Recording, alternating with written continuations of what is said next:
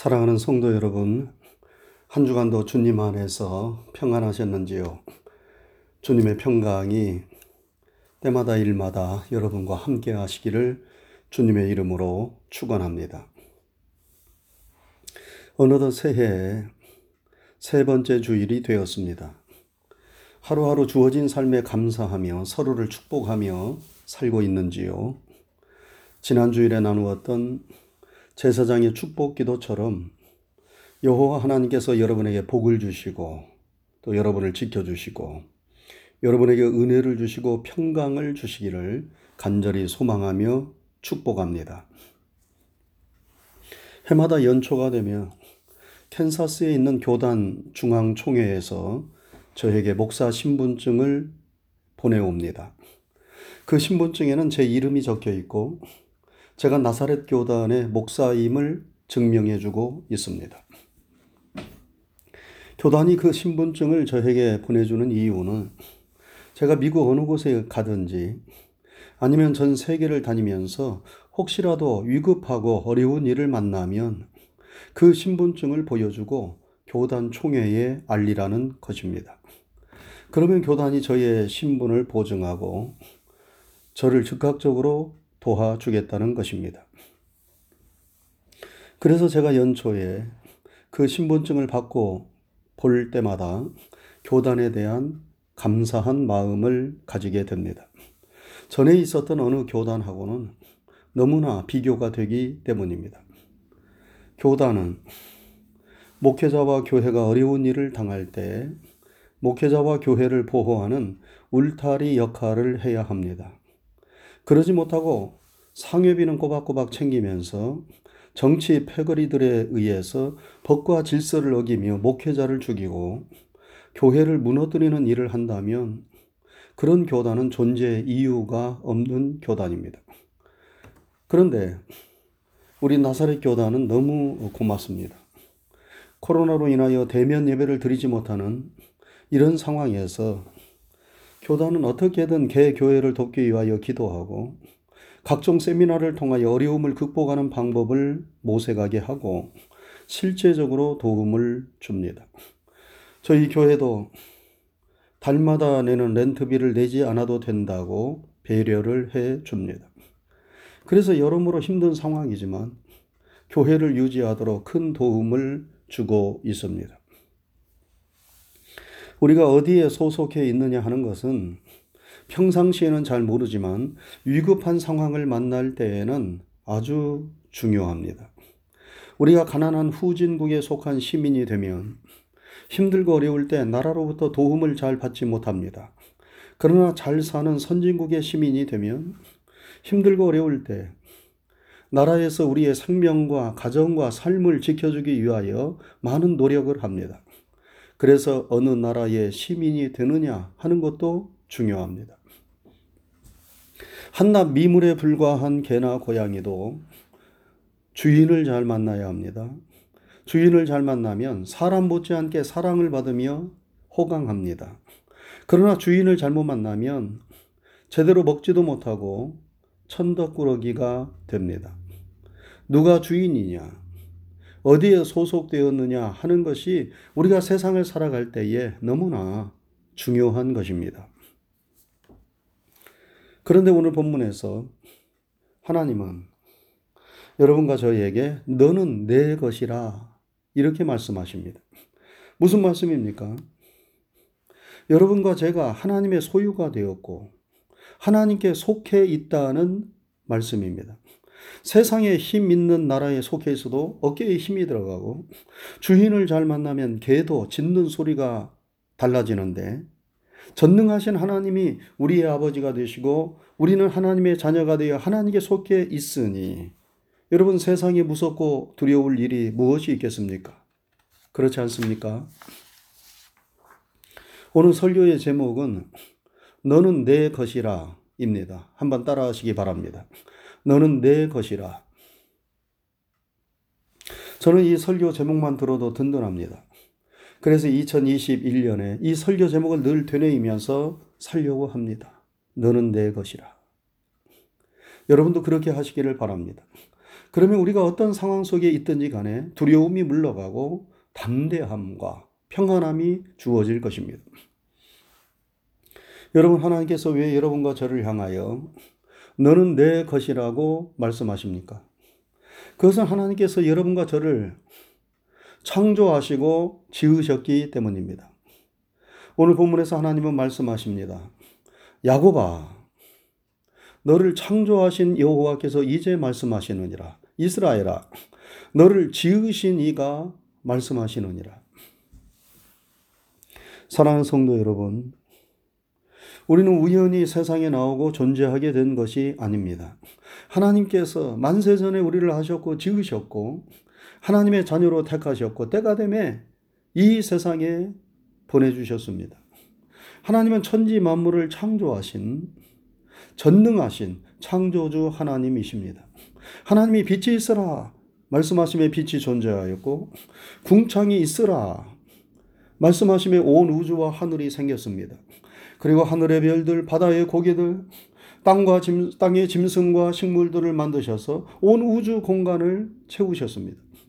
그리고 하나님의 형상을 따라 인간을 창조하셨고 여러분과 저를 지으셨습니다. 여러분과 저는 하나님이 지으신 하나님의 걸작품들입니다. 그러므로 하나님께서 여러분과 저를 얼마나 사랑하시며 소중히 여기시겠습니까? 여러분, 우리는 자녀들을 사랑합니다. 왜 사랑합니까? 우리가 낳았기 때문입니다. 내 살과 뼈가 자녀들에게 있기 때문입니다. 자녀들은 나의 분신입니다. 그래서 자녀와 나는 하나입니다. 자녀가 좋으면 내가 좋은 것이고, 자녀가 아프면 내가 아픈 것입니다. 어떤 면에서는 나보다 자녀가 더 소중합니다. 그래서 부모는 자녀를 위해서라면 목숨까지도 내놓을 수 있습니다. 우리는 내가 만든 것, 내가 정성을 기울인 것, 내가 사랑을 쏟은 것에 대하여 끔찍한 애정을 가지고 있습니다. 하나님도 마찬가지입니다. 하나님에게 있어서 여러분과 저는 하나님께서 가장 애정을 가지고 만드셨기 때문에 결코 포기할 수도 없고 무관심할 수도 없습니다. 우리가 언제 어디에 있든지 하나님의 눈은 우리를 향하고 하나님의 마음은 우리를 향하고 있습니다. 그러므로 두려워하지 말라는 것입니다. 또한 하나님께서 왜 너는 내 것이라고 말씀하십니까? 그것은 하나님께서 우리를 지으셨을 뿐만 아니라 우리를 구속하셨기 때문입니다. 오늘 본문에서 하나님께서 말씀하십니다. 내가 너를 구속하였고 내가 너를 지명하여 불렀나니 너는 내 것이라. 여기서 구속하였다는 말씀은 우리의 자유를 억압하고 우리를 감옥에 넣었다는 말이 아닙니다. 구속이라는 말은 히브리어로 가할입니다. 이 가할이라는 말은 본래 노예 시장에서 노예나 종으로 얽매여 있는 사람을 위해 그들의 주인에게 그에 해당되는 충분한 대가를 치르고 산 후 그들을 자유롭게 해방시켜 준다는 의미를 가지고 있습니다. 그래서 구속한다는 말은 가둔다는 것이 아니라 돈을 주고 사서 자유케 해준다는 것입니다. 과거 하나님은 애굽에서 종살이하고 있는 이스라엘 백성들을 구원해 주셨습니다.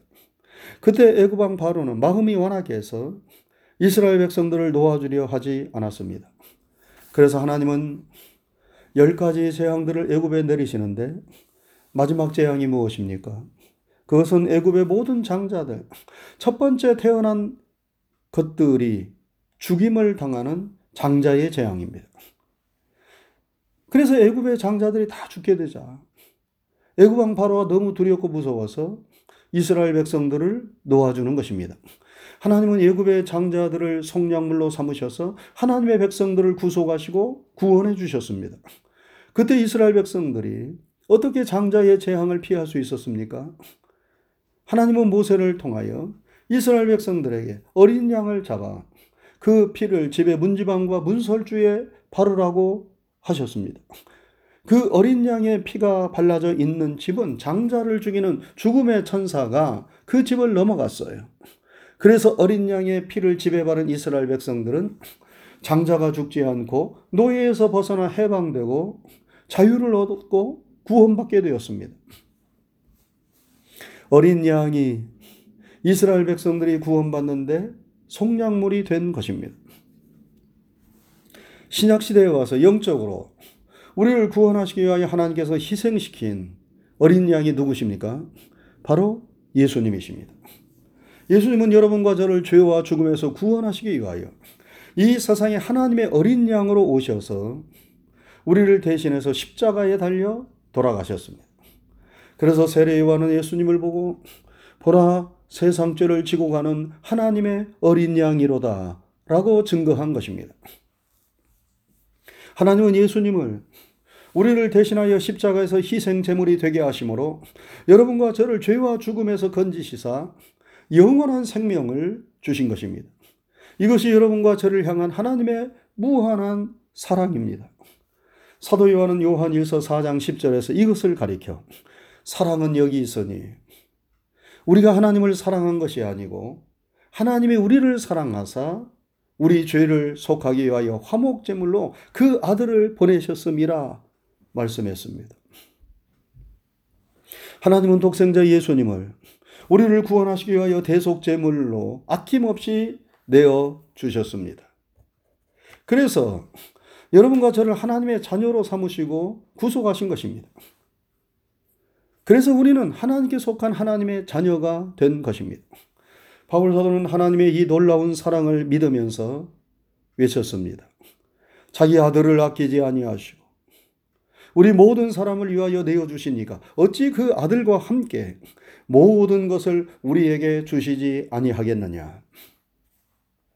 하나님께서 예수님을 통하여 여러분과 저를 구속하셨기에 우리는 하나님의 소유가 되었고 하나님은 너는 내 것이라고 말씀하시는 것입니다.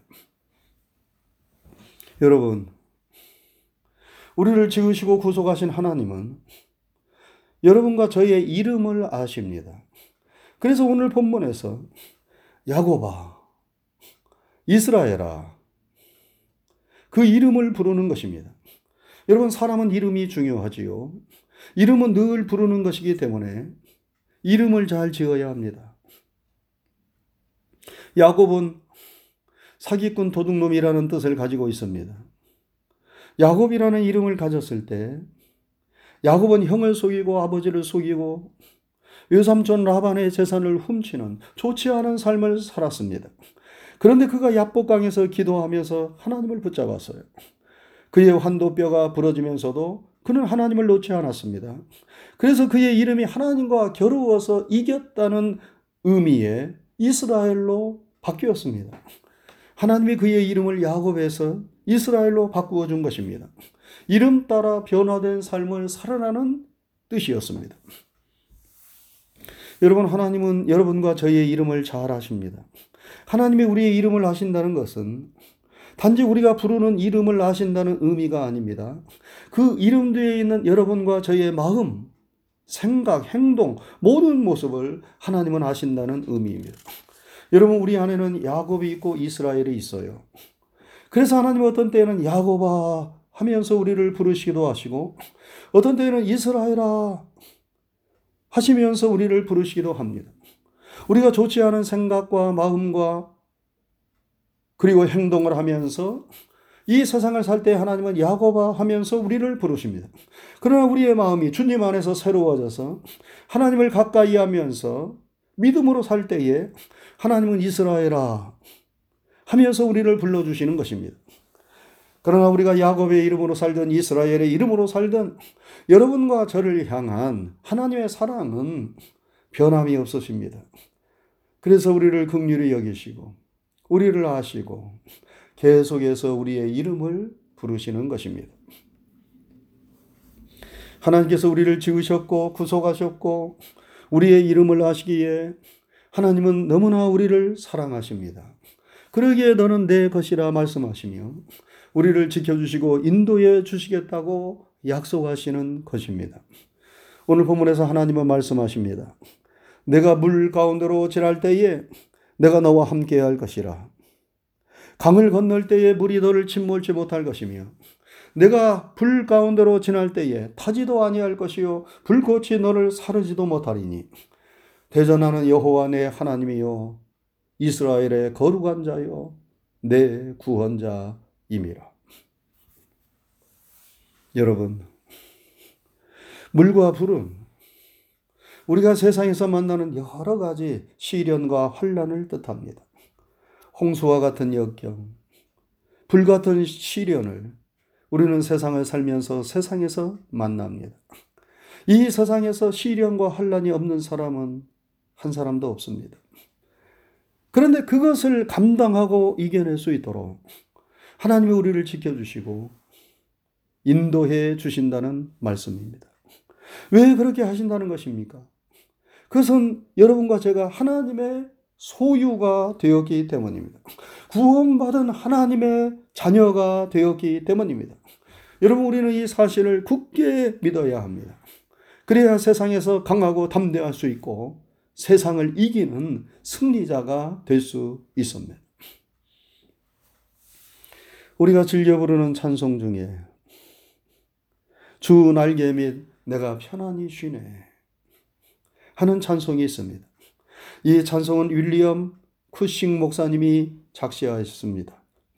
이 목사님은 고난 가운데서 이 찬송을 지었습니다. 쿠싱 목사님이 결혼한 지 10년이 되었는데 사모님이 시름시름 앓더니 제대로 치료도 받지 못하고 세상을 떠나시게 되었습니다. 그런데 거기서 시련이 끝나지 않았습니다. 여러 가지 스트레스와 과로가 쌓여서 목사님 목에서 소리가 나지 않게 되었습니다. 여러분, 목사님이 말씀을 전하고 늘 목을 사용해야 하는데, 목이 상해서 말이 나오지 않으면 큰일 아닙니까? 아내도 잃고 목소리도 잃었으니 어떻게 목회를 할 수 있습니까? 이제 모든 것은 끝났다 생각하고 다 포기하고 주저앉으려고 하는데 그때 주님의 음성이 이 쿠싱 목사님에게 들려왔어요. 너는 내 것이다. 말 못하는 입술도 병든 내 몸도 모두 내 것이다. 내가 너를 지명하여 불렀노라. 내 사랑하는 아들을 십자가에서 피 흘려 죽게 하면서까지 내가 너를 값주고 샀노라. 하시는 주님의 음성이었어요. 그때 이 쿠식 목사님은 환란 가운데서 자신이 주님의 날개 아래 거하지 못하고 낙심하고 절망했던 모습을 회개하면서 펜을 들어 시를 지었는데 그것이 바로 주 날개 및 내가 편안히 쉬네 하는 찬송입니다. 주 날개 및 내가 편안히 쉬네. 밤 깊고 비바람 불어쳐도 아버지께서 날 지켜주시니 거기서 편안히 쉬리로다. 주 날개 및 평안하다. 그 사랑 끊을 자 니뇨. 주 날개며 내 쉬는 영혼 영원히 거기서 살리. 사랑하는 성도 여러분, 우리가 세상에서 어떤 힘들고 어려운 일을 만난다 하더라도 우리에게는 편안히 쉴 수 있는 주님의 품이 있습니다. 우리를 향한 하나님의 사랑은 변함이 없습니다. 천지 만물을 무에서 창조하신 전능하신 하나님께서 여러분과 저의 아버지이십니다. 십자가의 보혈로 우리를 구속하신 예수님이 바로 여러분과 저의 구주이십니다. 우리를 지으시고 구속하신 하나님께서 너는 내 것이라 이렇게 말씀하십니다. 우리는 하나님의 자녀입니다. 하나님의 소유가 되었습니다. 그러므로 하나님께서 우리의 삶을 책임져 주시고 보호하시며 인도해 주십니다. 이 믿음을 굳게 가지시기 바랍니다.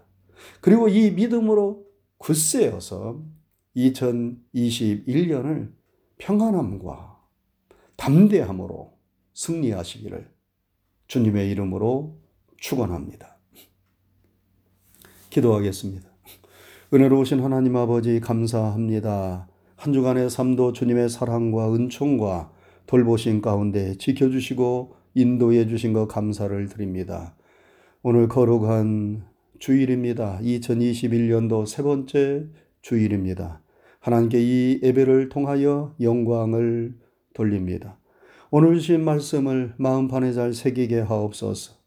사랑의 하나님, 나를 지으신 하나님, 나를 구원하신 하나님, 지금도 사랑으로 내 삶을 돌보고 계시는 하나님, 나의 이름을 부르면서 끝없는 관심과 사랑으로 함께 하시는 하나님, 이 하나님을 우리가 온전히 믿고 의지하는 가운데 이 2021년도에 어떤 삶의 어려움과 힘든 일이 있다 하더라도 절대로 좌절하거나 낭망하지 아니하고 주님을 바라보는 견고한 믿음을 가지고 모든 역경을 이기고 승리하는 하나님의 사람들이 되게 해 주옵소서. 우리가 하나님의 소유가 되었기 때문에 하나님께서 우리의 모든 삶을 사랑으로 인도하시며 책임져 주실 줄로 믿습니다. 늘 주님과 함께 동행하게 하시고 주님의 이름을 부르며 모든 삶의 과정에서 승리하는 하나님의 사람들이 되게 해 주옵소서. 한 주간에 되어지는 모든 삶도 믿음으로 주님께 맡깁니다. 감사를 드리오며 예수님 귀하신 이름 받들어 축복하고 기도드리옵나이다. 아멘.